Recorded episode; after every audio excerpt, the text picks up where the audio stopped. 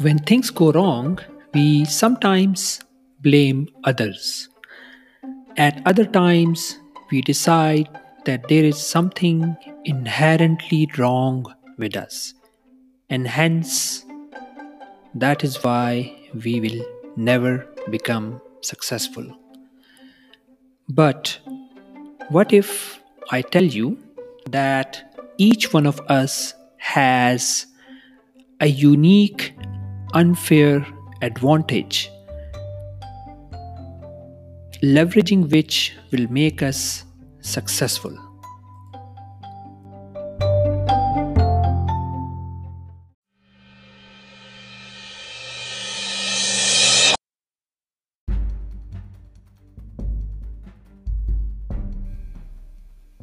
Actually, rather than me telling you about your unfair advantage and how to leverage it, why don't we speak to a couple of gifted entrepreneurs who have tons of related experience and expertise? Our guests today are Ash Ali and Hassan Kubba, who are startup entrepreneurs and the co authors of an upcoming book called The Unfair Advantage. Born to immigrant parents, there was crime and poverty all around Ash in Birmingham. Plus, he didn't go to a university either. But Ash became the first marketing director of Just Eat, an online food order and delivery startup. And his growth hacking and marketing skills were instrumental in growing Just Eat, which IPO'd at 1.5 billion pounds. Hassan built a successful startup from his bedroom with nothing more than an online course and a yearning to escape the corporate rat race. They have each spoken at TEDx, advised and mentored hundreds of startups all over the world, and they are both passionate about spreading the opportunities of startup entrepreneurship. So let's speak to our guests. You're the average of the five podcast shows you listen to the most. Learn to run your business well with the SIA Business Show, where our host Syed Irfan Ajmal interviews entrepreneurs, marketers, and speakers of all colors and creeds, revealing their biggest secrets and lousiest mistakes.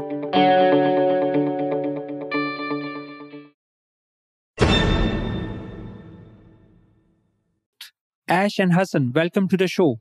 Thanks for having us. Hello. How are you both, and where in the world are you both located at? So I'm currently in northwest London in Edgware.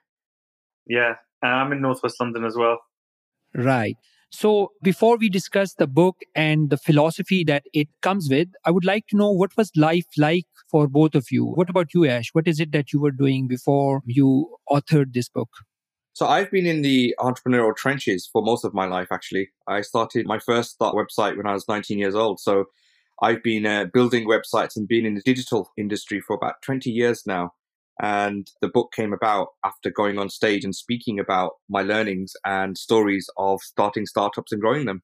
Perfect. Sounds good. And what about you, Hassan? So, yeah, I, I, I was born in Baghdad, first of all. I moved to London when I was three years old with my family. And then um, my path was that typical kind of immigrant path. They don't want to take risks. They want you to be a doctor or an engineer. That's not a typical kind of Iraqi parents thinking. Uh, I was on the path to becoming a doctor. I dropped out of university, realized it wasn't for me. And later down the line, I started my own online business. And I grew that to the point where I was making passive income. It was great. And yeah, it was that success, that initial success in my own business, which kind of made me interested in investing in startups and looking at success. Sounds very interesting. And was that startup focused on online education? It was a digital marketing agency, actually. Right, right. Okay. worked with local clients here in London. Perfect. You also mentioned that you've worked on an online course, right? So I just wanted to know a bit more about that if possible. Yeah, no, I took, so that's how I started, is I actually took an online course. I finished an economics degree after I got out of medicine. And kind of the typical path is sort of banking and or working in the city or in finance. But that, that didn't really appeal to me, Syed. So what I did instead is I, I, I found an online course about starting your own online business. And it was from that that I learned all this stuff. I was too scared to start. I got some sales jobs in the city in the meantime. But then eventually I, I went for it. Right. It's amazing how, despite the fact that a lot of parents, especially, you know, parents who are from Asia, I believe, so we had guests from Malaysia, Singapore as well, you know, who had their parents sort of forcing them or pressuring them to, uh, you know, go down that traditional route. And it's interesting how, you know, someone like you ditched university and, you know, actually learned much more via an online course, right? Yeah, yeah, it's definitely it's a funny thing that yeah, all all Asian parents it seems. I mean, I can understand where they're coming from. You know, they want that stability, that security. That's all they know about. You know, these kinds of entrepreneurial opportunities didn't really exist before. You know, that kind of 20th century thinking of getting a secure job, a nice profession, you know, and getting the stability from there. It's kind of understandable, but you know, times change. Yeah, yeah. And Ash, I know that before you joined Just Eat, you were one of the earliest employees there. And of course, you were the first marketing director there. I believe you also had some entrepreneurial strengths, right? So what was that like and what made you decide to, you know, have a corporate career of sorts at Just Eat? Yeah, so uh, my initial idea of uh, being an entrepreneur was when I was 13 years old and I did a newspaper round. And then I started selling CDs at 16 and I had it in my blood to be an entrepreneur naturally and try and make money. And money for me meant freedom and choices and options. And then when I was 19, I built this website and that was quite interesting. And I won a couple of awards for it and moved to London. And when I moved to London, I actually joined a corporate, a corporate company. And that corporate company gave me a great foundation and setting to learn about how you do things in an office environment with other people and working teams. Because when you're an entrepreneur, you're normally working with freelancers and you're solo or you have one partner. And it's very different when you're working with bigger teams and bigger clients and different stakeholders. And so I learned a lot about office politics, life in uh, working in an office, working in a team, working with corporate clients, and also the ability to have impact. So the reason why I joined Just Eat was that there's going to be impact. We're going to go nationwide with a mm. startup and also Europe wide. And that really excited me. And it was something completely different because everyone else was nodding their head and saying, nobody's going to order takeaways online. And I always kind of do do the opposite what everyone else is saying. And I've done that as a child as well. My parents keep saying it. They, you know, everyone's working one way and you're working the other way. and I tend, tended to do that with Just Eat as well.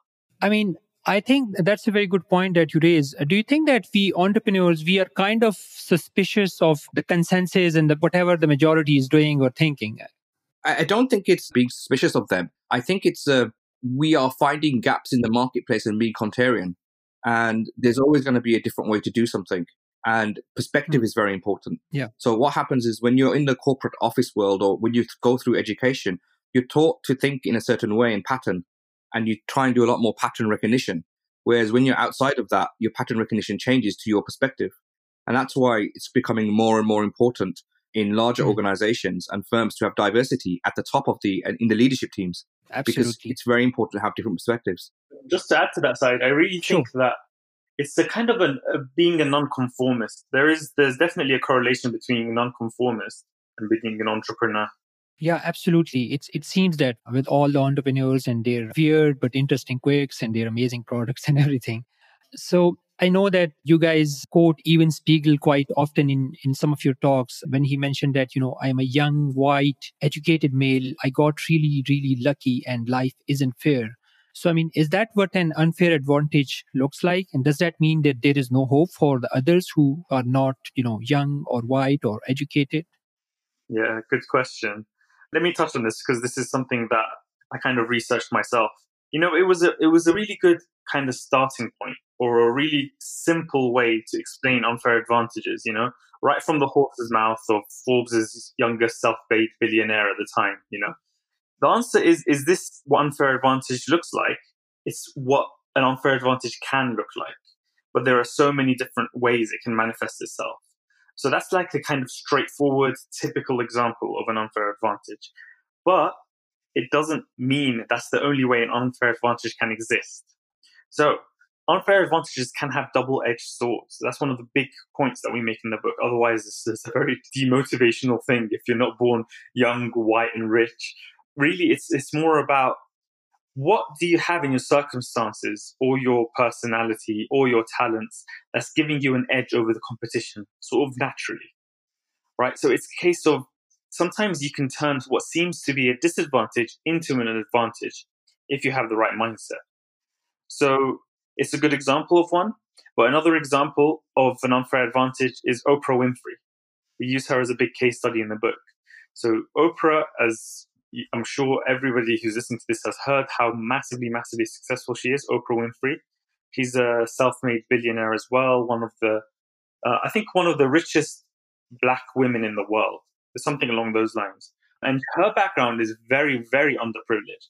But her unfair advantage was her talent at speaking and reading and doing public speaking and speaking to an audience. So she kind of turned her disadvantage of, you know, of being poor, of having a very traumatic childhood, she turned that into an advantage of having strong emotional intelligence, of being charming and relatable in her daytime TV show, which made her the queen of daytime television in America and kind of give her the big success that she had. Got it. So, how can anyone find and leverage their own unique unfair advantage? That's a really big question, an interesting one. When me and Hassan decided to sit down and write this book together, we felt that there was so many different places where we could start in how you can define what an unfair advantage is for yourself. And it's not just one thing, it's layers of different things that make up what an unfair advantage is. So we created this framework called the Miles framework. And I'm sure Hassan can explain what the Miles framework is now. So yeah, the, the Miles framework is how we kind of codified all the different types of unfair advantages, you know, all the different categories. We thought about the concept and we thought, okay, so what kind of unfair advantages are there? And we kind of broke them down. So we've done so much research into this firsthand in the entrepreneurs that we've mentored ourselves. We've done hundreds of startups and entrepreneurs which we've advised and mentored, just as research for this book, really, and just in terms of giving back. And secondly, just from looking at success stories as well, you know, the big unicorn successes. And we've broken them down into this mm. acronym, which is MILES. MILES stands for money, intelligence and insight, location and luck, education and expertise, and finally status. So if you, the first letter of each of those words spells out miles. And so those are the kind of categories that we put them in. And we've kind of made it into a diagram. It's in our book as well, where they're like pillars and they're built on the foundation of mindset. So if you'd like, I can go into each one, you know, in a bit more detail just to explain them. So money is quite straightforward. It's the money that you have or that you can raise. So it really helps to have some money starting off because you know, when you start a startup, there's nobody paying you a salary, especially if you do it full time. You can do it as a side hustle as well, which we do recommend if you don't have the savings to be able to kind of support yourself and your family, if you have family that you have to take care of as well. Money is really important. And also there's a, some, some businesses can be a bit more capital intensive than others. Some businesses can take longer to become profitable than others. So it'll take longer to be able to pay yourself. So money is definitely needed. Intelligence and insight is quite an important category as well. Intelligence in the typical type of IQ, but also social and emotional intelligence is, is another thing that's really important. Creative intelligence is absolutely massive. And finally, insight. You know, having a deep, unique insight into a problem that you can then solve. You know, it's like finding a gap in the market. It's absolutely essential. So that's I, you know, intelligence and insight. Location and luck is an interesting one because it's all about being in the right place at the right time. You know, it's all about that taking that opportunity in the right moment. So timing is one of the biggest factors of if a startup is successful or not. If you're too early, then the technology might be too expensive or not ready. The market might not understand how it works. So you have to spend a lot of marketing educating the market. You know, a lot of your marketing spend will be spent on that. If you're too late, there's too many competitors. So the timing needs to be right, and you know that's it requires some luck as well, luck and intuition, and also it's about being in the right place. You know, there's a reason why Silicon Valley is such a big startup hub. There's a reason why London is kind of the biggest startup hub in the in Europe. There's a reason why, for example, Shenzhen is a big hub, especially for hardware companies in China. So being in the right location matters because you can have access to the talent and to the investors. You can have access to the right economic opportunities and financial stability. So that's a big factor as well. We move on to E for education and expertise, which is all about having the right skill set, let's say, in your founding team to develop your product, you know, to solve the problem that you found in I, in your insight. So if I is to figure out the problem, E for education expertise is to figure out the solution, right? And then finally, we have status, which is massive. It's about how you come across to people. It's how do you come across as credible, trustworthy? Can people have confidence in you? So there's internal and external status. External status is how you come across externally. Internal status is how you feel about yourself, which also affects how you come across externally. You know, your confidence in your self esteem. So that kind of gives you a feeling. Also, part of status is your network. So yeah, our book is kind of filled and brimming with examples and case studies, and I even talk about it in my TED talk as well.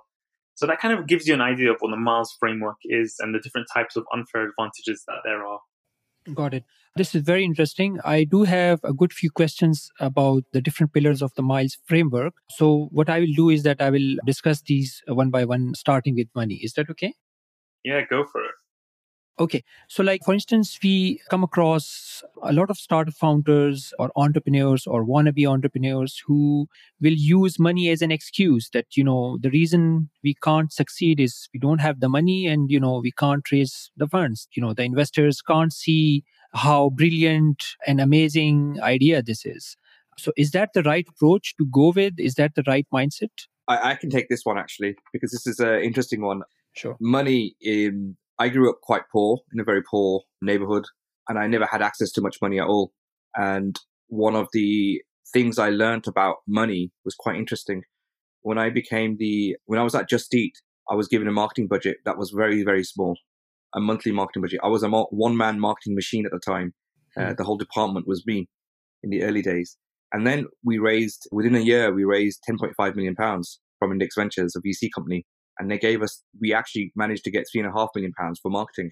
And i remember the shift in my mind and how difficult it was for me to shift from having no money to having lots of money for marketing. So you had a new it was problem. crazy because i had a new problem and i realized something that actually what happens is that when you have no money you have to be resourceful and creative. You have to come up with new ideas new things. And it's that that limitation of money makes you more creative makes you more of a hustler to find different ways of doing things and that's actually quite a good constraint to have sometimes. Because when you get flush with money, guess what we did first thing? We did a TV advert that cost us uh, £250,000, right?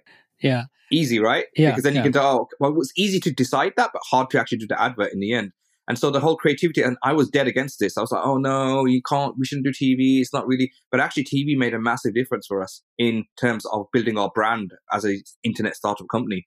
So having money is very, very valuable when you know how to use it, but having no money is also useful, gives you constraints and makes you think about being more resourceful.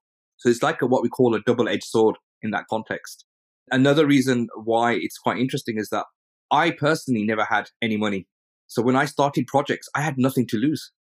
And now I'm in a different position where I've started projects and I have got something to lose. The mindset changes slightly. And it's quite an interesting shift in how you think. So it's important to understand that money is not always the answer. Absolutely.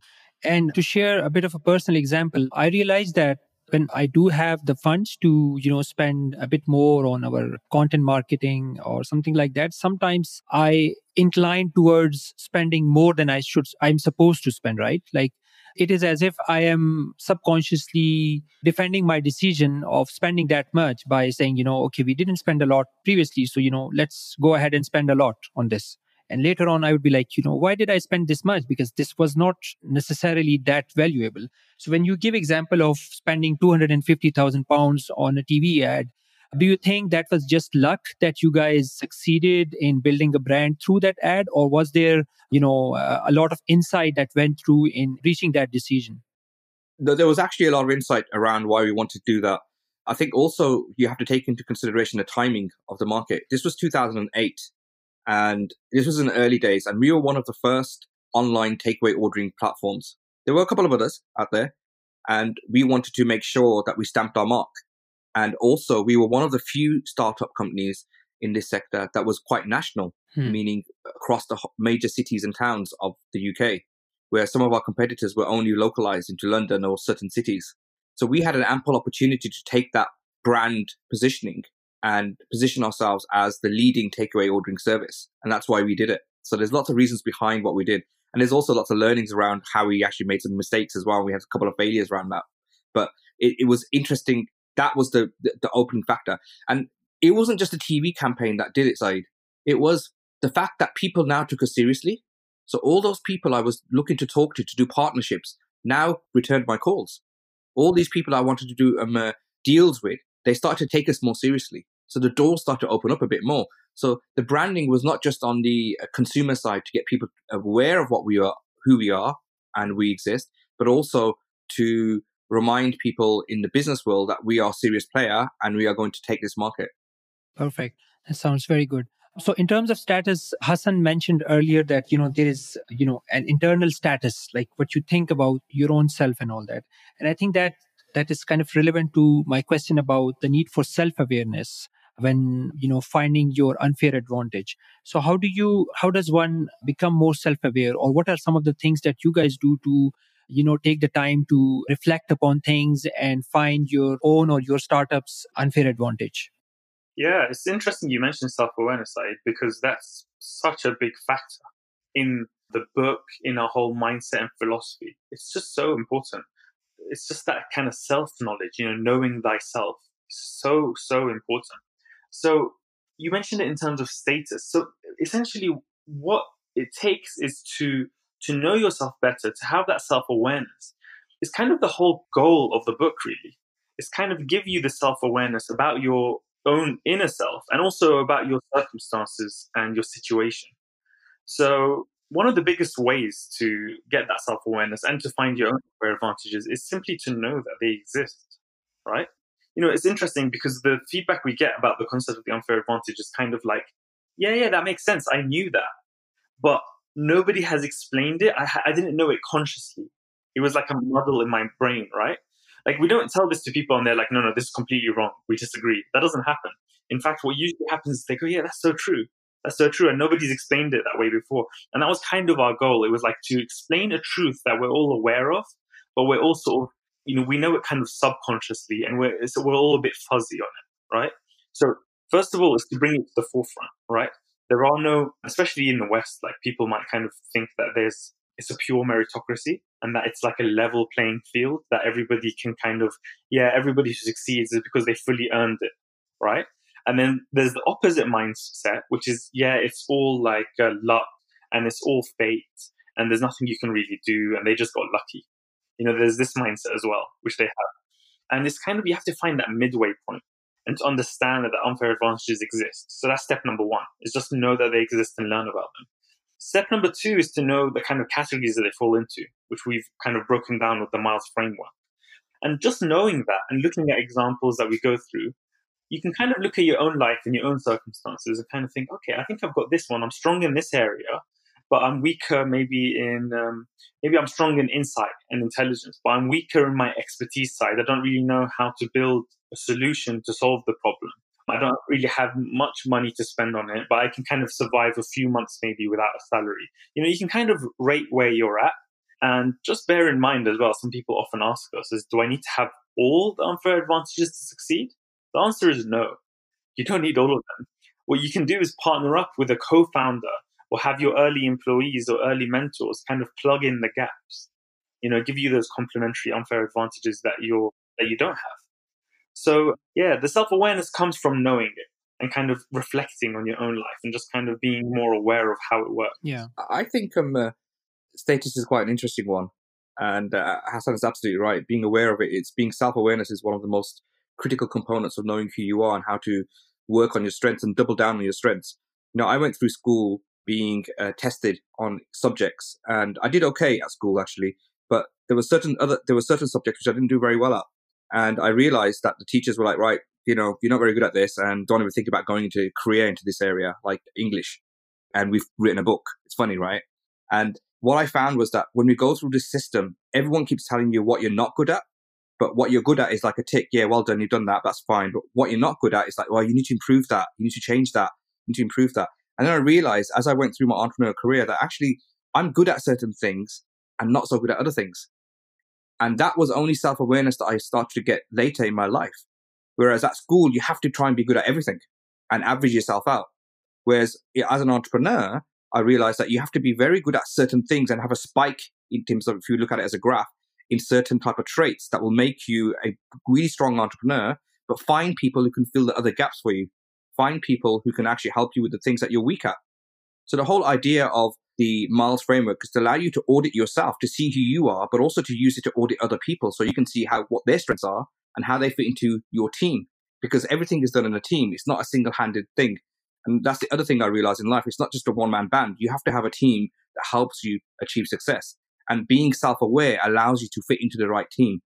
And so all my life, I've been told this, that, you can't do this, you can't do that. And then getting through self awareness, I realized that I do have strengths actually, and everybody has them.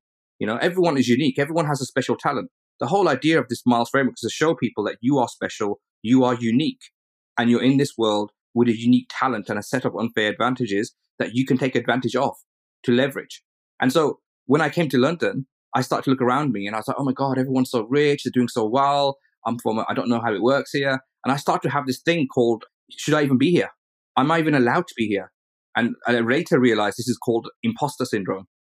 And then I realized being an imposter, it felt like, why am I here? Why should I even be here? So believing in myself and having self confidence was another area of self awareness. But actually, no, I have the right to be here. I have the skills, the expertise, I have the knowledge. I am the, in the right place. I just need to make it the right place. And sometimes people go through life and say, I shouldn't really be here. I shouldn't really be doing this. And that's becoming self aware of who you are and what you're good at and what you're not good at. And then eventually, as this imposter syndrome, and I still have it now, actually, sometimes I'm, I'm on stage and I'm like, should I even really be here? who am I to be even telling all these hundreds of people in this crowd how to do marketing? And then it kicks in again to say that actually I need to tell better stories in my own mind. Hmm. So the status, the external status is great. Yes, you've been part of startups, an IPO, you've written a book, you're authors. That's great. But the internal status is actually what do I tell? What stories do I tell myself in my own mind? Who am I really?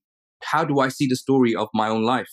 And then utilizing that to create authenticity in who you are and realizing that actually you're unique and you're your authentic self. And that part of my self awareness has been the biggest enlightening moment for me. And I'm still learning a lot more about myself.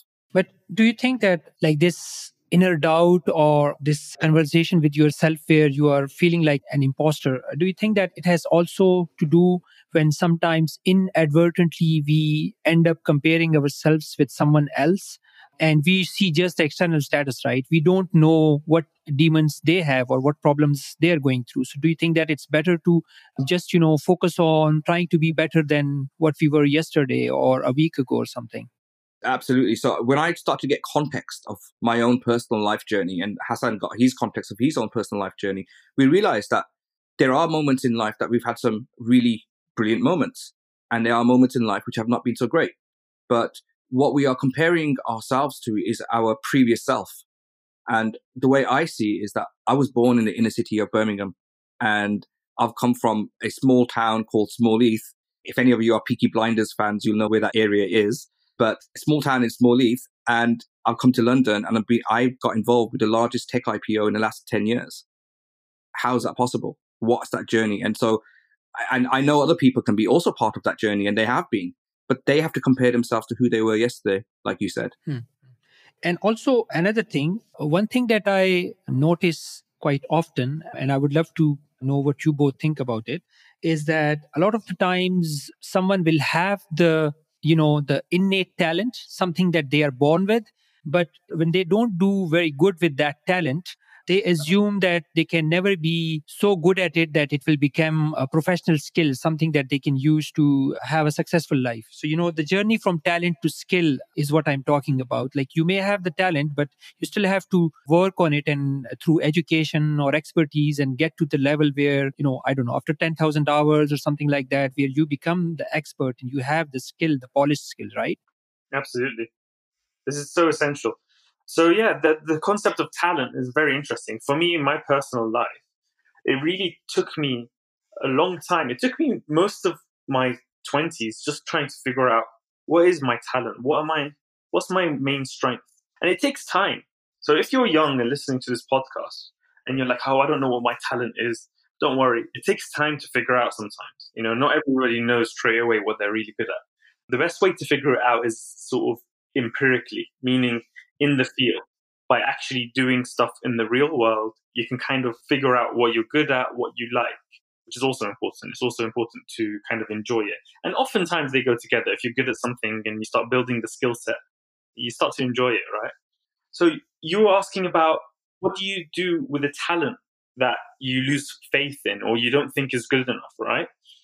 I think it's a case of, first of all, you've got to keep working at it.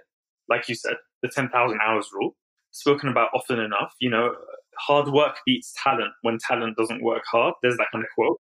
It's definitely true in most cases. There are some complete outliers who you see they really don't work much at something, but they're just amazing at it. There are those, but let's not keep comparing ourselves to them. And just like you said, then that's when you can have that comparison syndrome. You know, that idea of like, oh no, I'm not as good as this person, and and ultimately you're really you're you're just comparing yourself to an image that, that that person or the media has projected out into the world, right? It's not really, you don't know the inner demons that they have, just like what you said, Syed. It can go quite deep. It can go quite deep. So this is, that's one of the reasons that why we focus on the idea of gratitude, right? It's really important. So one of the things that we really, Ash and I have thought about this so long. That's one of the reasons it took us longer to write this book is we were like, we don't want to write a book where somebody's going to think, oh, just because I don't have unfair advantages, then that means I'm not going to succeed. That's not how it works. Everybody has unfair advantages, and we wanted to make sure we communicate that clearly in the book. So the idea is that if you have, you want need to have the mindset of gratitude. When you look, you need to focus on what you have going for you, not what you don't have, because you'll be surprised to see how many things you do have going. yeah. So so instead of focusing on the weaknesses, focus on your strengths, right? Yeah, absolutely. Just as Ash spoke about, you know, in school they tell you, oh, you need to improve in this area where you're weakest. But you know, in the real world, in business and in your career, you don't you shouldn't focus on your weaknesses. In the most in most cases, you should focus more on your strengths and delegate and work in a team to people who have your weakness as their strength, right? And that's kind of the myth that's been kind of given in society. Even the shows like The Apprentice, right? We have that in the UK as well. And they kind of give this mindset where to be an entrepreneur, you have to be good at everything. No, you don't. You just need to be really good at a few things and then have in your team or with your business partners or co founders the strengths that you're missing. Simple. Right? So it's, it's a case of focusing more on that. And in terms of uncovering your talents, it's just a case of trying different things, working on different things, getting the feedback, increasing your self awareness. Ask your friends and colleagues, what am I good at? You know, try and find what comes naturally to you. You don't even think it's like amazing, like it's a talent. You think it's normal. But other people tell you, wow, that's really hard. I can't do that. That's kind of gives you the clue of where your talent lies. Yeah. And also, it depends as a, I think as we get older as adults, we get this curiosity knocked out of us. And as an entrepreneur, being curious is very important. As a child, you're very curious and you always want to learn new things. And it's usually what you love as a child that you really is your kind of natural talent when you're actually an adult. So you might be great at sports and you might be talented in sports, but actually now you have a job and get a mortgage and have two kids and it becomes like, oh, well, you lose that talent for that sport that you had and you never had the opportunity. And some people do get the opportunity to fulfill that talent. And the other part of talent is also to realize that as an entrepreneur, you don't have to be the most talented person your job as an entrepreneur is to get the right talented people around you to fulfill your vision. And there's a new trend, and I don't know if it's a trend. I think as an entrepreneur, you need to have a lot more generalistic skills to become an entrepreneur than just having a super talent in something, because that by itself is not going to create the vision that you want to fulfill. Because there's so many moving parts to a business and a startup. So having generalistic skills are becoming more and more important, but also having other skills which are not just hard skills, which we call like you know programming, coding, music, you got to have what the other side of the skills. It's people call them soft skills, but I call them human skills. The ability to work in teams, emotional intelligence, the ability to um, uh, communicate, the ability to work in a team effort, for example, these skills are becoming more and more important than just having a super talent because I know, and I've always run with this philosophy is that if I have a team and I can find someone in my team, find someone to hire and he's super talented or she's super talented, but they've got a bad attitude, I won't hire them. They'll make the harmony in the team not work.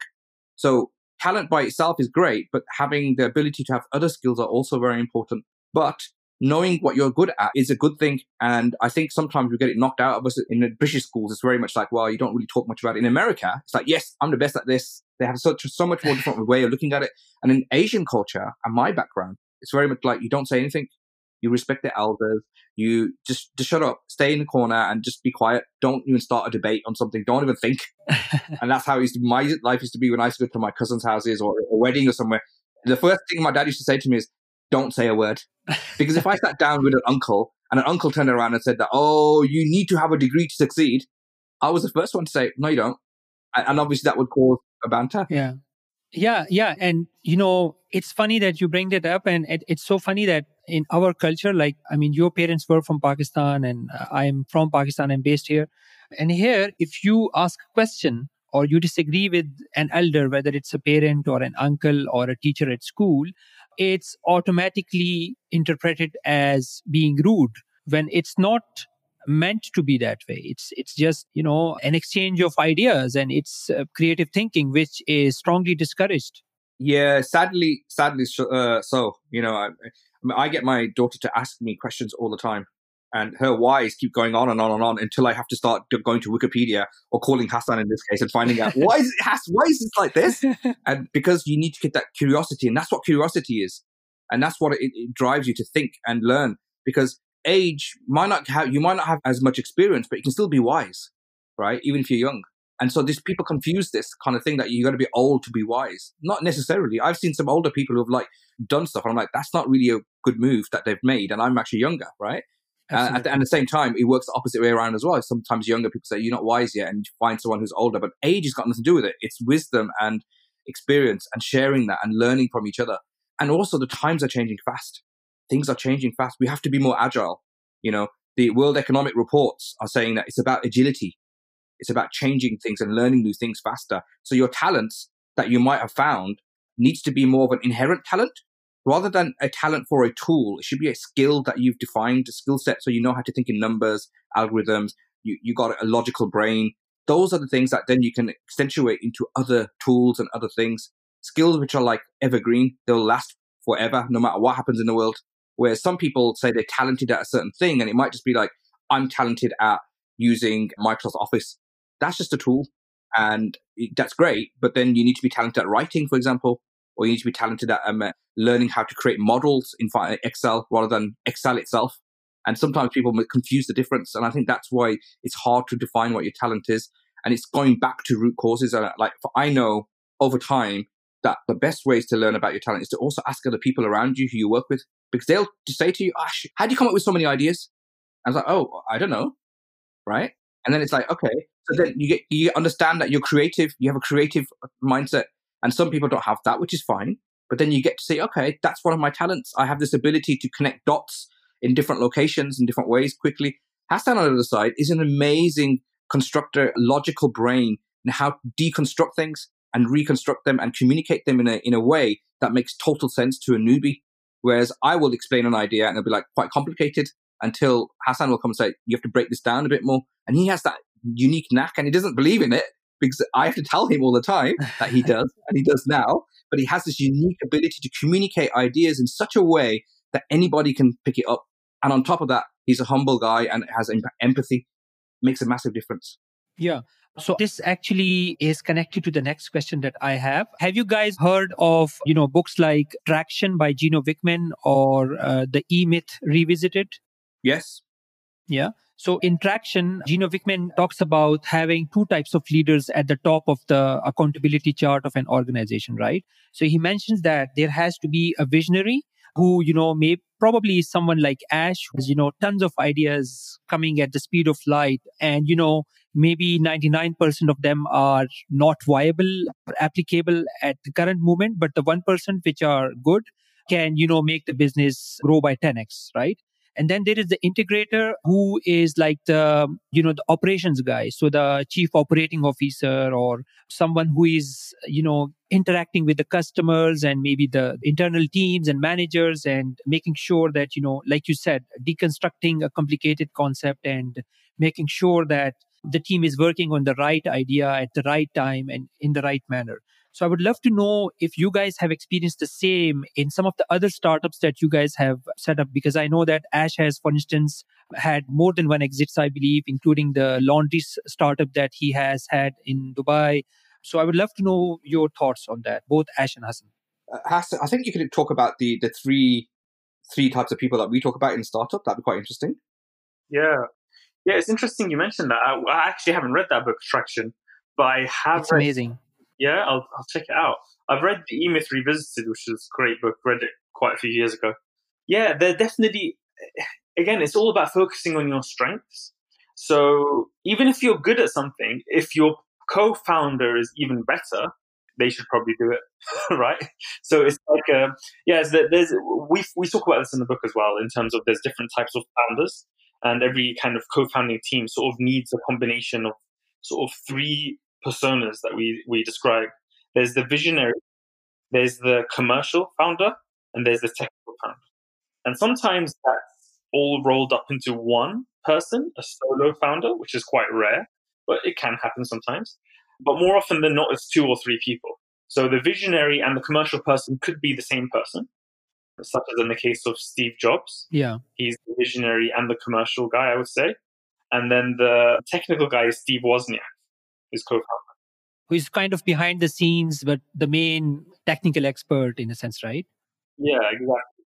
And you know, it gets once you grow bigger, you can have a team, and it gets even more complicated than that. I think there's designer called, that designed most of the iconic Apple product, British guy as well.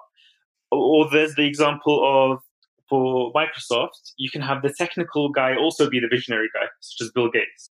And then you, they, for them, I think the commercial one was uh, his name's Paul Allen, who's passed away recently, I think. So at the time it was Yeah, I think it was Paul Allen. But he was also the technical guy, right? So it's not, you know, it's not necessarily completely clear cut. But yeah, it's often the case that when we look at startups and we're kind of analyzing and evaluating them, we do want to see, okay, who's the visionary here?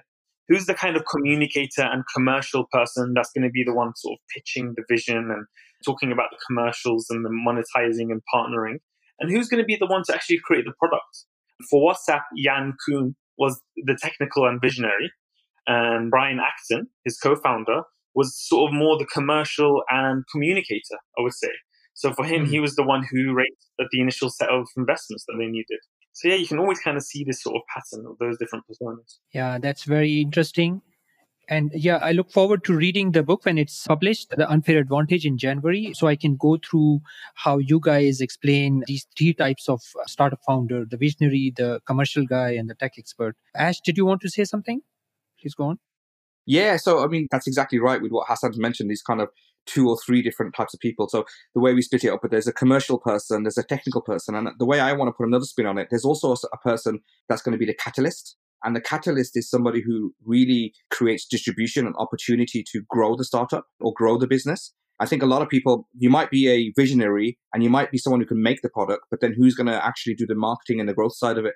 And you need a catalyst. And that catalyst could be someone who might have a partnership opportunity with a big company and you get distribution, for example. Right? Isn't that the same as the commercial guy? The, no, it's the not. commercial slash. No, it's not. The commercial person's responsibility is to commercialize the business and create, commercialize the business. So the, the business model, the revenue stream thinking. As in monetizing? Monetizing, yeah. Monetizing, thinking of product development, monetizing, thinking about the customers. But then to get to route to market, you need to have the ability to now to go next step is actually how do you now do the marketing and sales? Now, generally what happens is that the catalysm also sits in the commercial person. If you've got both of them, that's great. But if you haven't, then you need someone who can create the catalyst, who can create the movement to market. So, give you an example. One of my colleagues is running a startup in the health tech industry. He's a technical person, Salesforce expert, technical expert. They are building a platform for clinical trials. On the commercial side, they've got somebody who works in clinical trials. On the catalyst side, they've got three doctors who are already working with companies in the clinical trials industry so they can use the platform. So those are the technical experts, right? Correct. But they're also the catalysts as well because they're working in the, they're giving the opportunity to get the platform into the clinical trials industry, in the pharma industry. But on top of that, they're doctors. So they're doctors with reputation and they can go and convince other doctors and other pharma companies to implement this platform for clinical trials. Now, the commercial person is just commercial. He might not be a doctor, but the doctor is the one that's going to create a catalysm in the organization because they trust the doctor more and they're doing the clinical trials, but it links together. Yeah yeah, and also when you know someone like a doctor or someone else who has access to a community that can also act as a catalyst right in terms of bringing in a lot of users and whatnot. Yeah yeah. Absolutely. And the users in this case are pharma companies and the pharma companies will listen to a doctor more likely than a commercial guy coming in saying right these are the cells this is how it works it's not going to work right yeah.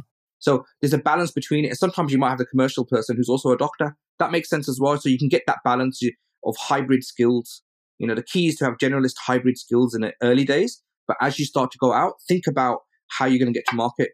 One of the first things I talk about in the book is actually, I think that most startups fail, not because they can't build a product, it's because they can't get to market.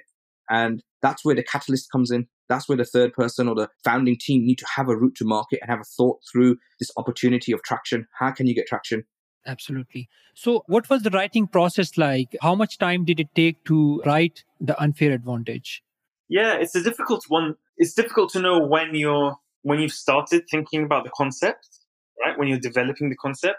So there's different ways I can answer this question, right? But one thing to say is that it's kind of been three years of thinking specifically about the concept, testing it out, speaking on stage, researching it into researching it by talking to founders, mentoring, advising loads of them. But also, you know, in another sense, it's been like kind of combined 25 years of experience of me and Ash kind of in our own entrepreneurial journeys, right? So you can kind of go even further upstream than that. So both of us are practitioners and entrepreneurs. And it was a challenge initially to sit down and say, right, we need to write this book.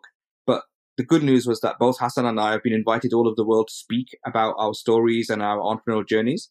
And we've been able to share some of the content of the book on stage and we could see what type of content um, people really liked and enjoyed and which content they felt a bit was difficult to understand. That allowed us to get together our thoughts and collate them together and think about how we're going to structure this book. And the book's been in the making for like probably five years. In the last three and a half years, Hassan and I have sat down and really tried to structure the book. But also on top of that, it's not just about our stories. Hassan has gone away and done some huge amount of research into other startups. And we've worked together on trying to give you examples from other startups which you can actually see yourself, like Airbnb and Spanx and Oprah Winfrey and people in the industry that you understand and seen to see where their unfair advantages are as well. Yeah. And maybe you of writing specifically, just to answer that side, because uh, we haven't touched on that, it was actually really intense. So the actual writing time. So I don't know if you noticed from Ash's explanation there, we've used startup principles, lean startup principles. That's what I was about to talk about next yeah yeah no it's, it's very interesting because i could see i believe i have i have had seen or i heard someone mentioning that ash was even testing the book cover on instagram and elsewhere right so i mean the startup philosophy of testing ideas before going ahead with you know final solution or a final product I think I can see that you guys have tested not just the book cover or book title, but also the various ideas that are within the book. As you guys mentioned that you guys you know go ahead and discuss some of these ideas on different you know platforms and during your speaking gigs. So was that an intentional effort to try to test all of this in a sort of a startup functionality in a startup manner yeah absolutely because you know with all our experience of working with businesses of starting our own businesses of seeing all these pitches and startups we know the biggest problem, and we see all the time, the biggest problem is to be theoretical in your own brain and just think of things isolated without any real world feedback, you know, market feedback. The biggest problem. You know, you, we meet all these developers who have sat there creating this crazy, complicated product and spent hundreds, if not, over that, hours of working on it. And then it's like, well, no one wants it. You're not solving the real problem, right? So yeah, you need to try and do your best to produce a product or a service that people want. And that's where fundamentally a lot of people go wrong. And so the iteration process is really important and the patience as well. You know, people want to write a book in two months and three months and write, write it off, finish off, and that's it done. It doesn't happen like that. If you want to create a concept and idea that lives in people and is a perennial idea and continues, then you need to really think through everything around your concept and how it makes sense. And that takes time. And a lot of good things take time. The best recipes have come through generations of people. The best books take time to develop. And I, and we wanted to create a, not just another knockoff startup book. We wanted to create a perennial seller, a book that you can keep and hold and pass on to your children and your ch- uh, children's children to say, this is something which we learned about the unfair advantage concept, how you can apply it to your life and how it gives you a way to look at the world. And the whole idea was, was iteration, really was iteration. And, you know, we've now got a publisher and we actually had three publishers fighting for the book, which was great, unusual for us. And that only really happened because we had iteration. I think if we'd said we want to sat down and we want three publishers and we want this, we want that, that would never have happened. But because of the fact that we were iterative and as we went along, we made progress and we had momentum and it felt good and we wanted to continue doing it and we had the the grit and perseverance. I mean, the late nights that Hassan spent on the book and myself, we, it's just unbelievable. We had so many late nights. And on top of that, we're both entrepreneurs. We're both running companies. So it was a struggle, but we managed to do it and we managed to set aside time to do it as well. We even traveled together. We were in Indonesia once and we were sitting in the, in the lobby of a hotel, Kosenda Hotel that do amazing lattes if you get a chance, by the way. Sat down and said, right, let's get some of this book written up because it was the only time we'd be away from all our companies and businesses and our phones semi switched off. It's still on WhatsApp, yeah. but switched off enough to not be able to worry about work. So having that time is really, you need the time to make something really good. Absolutely.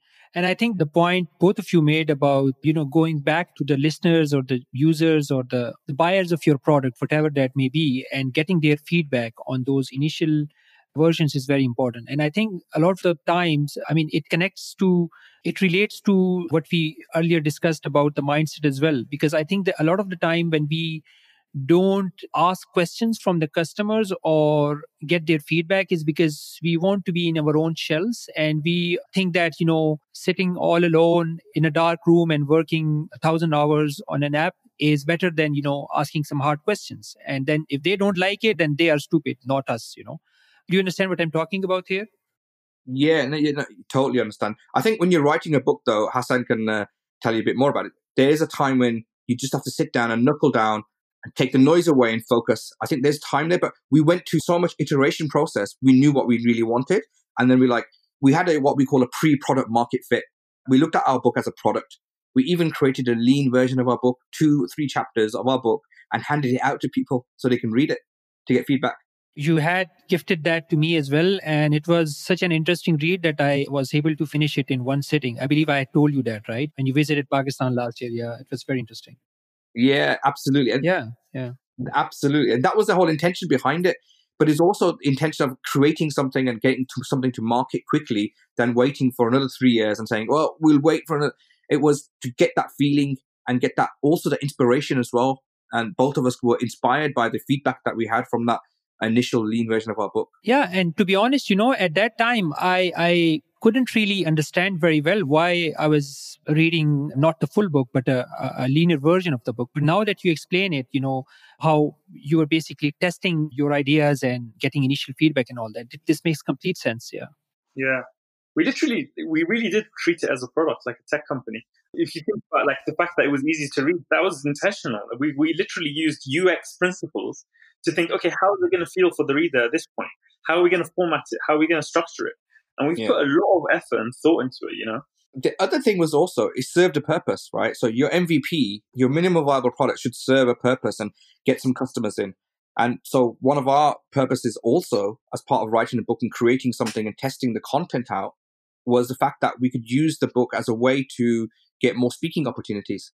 So instead of giving my business card to people or Hassan giving his business card, we both just give our book out and say, hey, just read this small version of our book and you get a better idea of who we are. And if you'd like us to come and speak, we'll come and speak.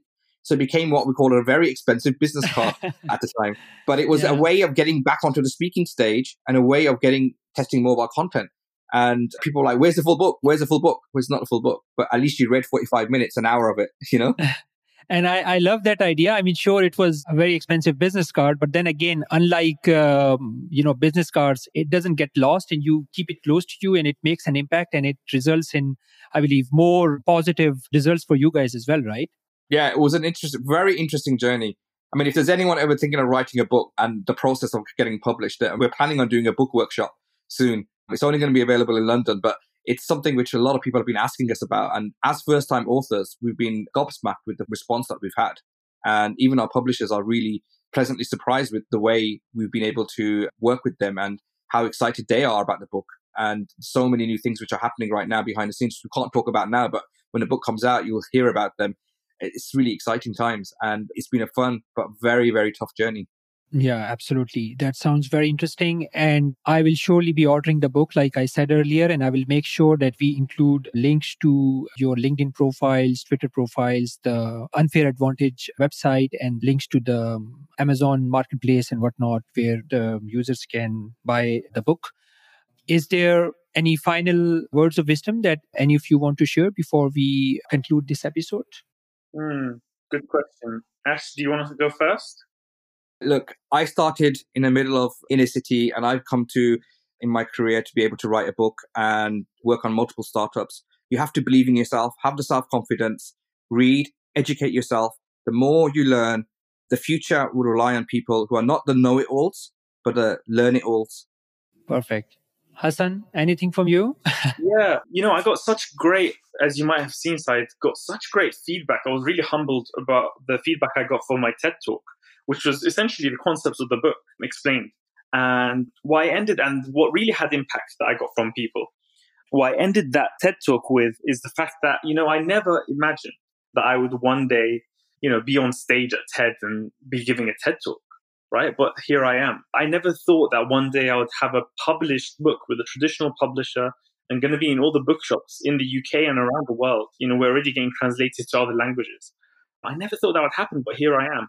And you know, it's it's a case. And I never thought I'd be an entrepreneur. You know, I never thought that I'd have my own business. If you'd spoken to me about that when I was younger, I'd be like, you know, I wouldn't believe you. I wouldn't think that's something that I was going to do.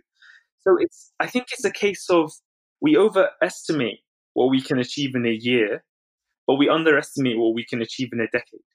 So it's really essential that you find, you know, what is your unfair advantage and kind of work on that and think about that question and make sure your life trajectory, whether it's career or business or freelancing or whatever it might be, is kind of pointed in that right direction to kind of double down on your strengths and your circumstances.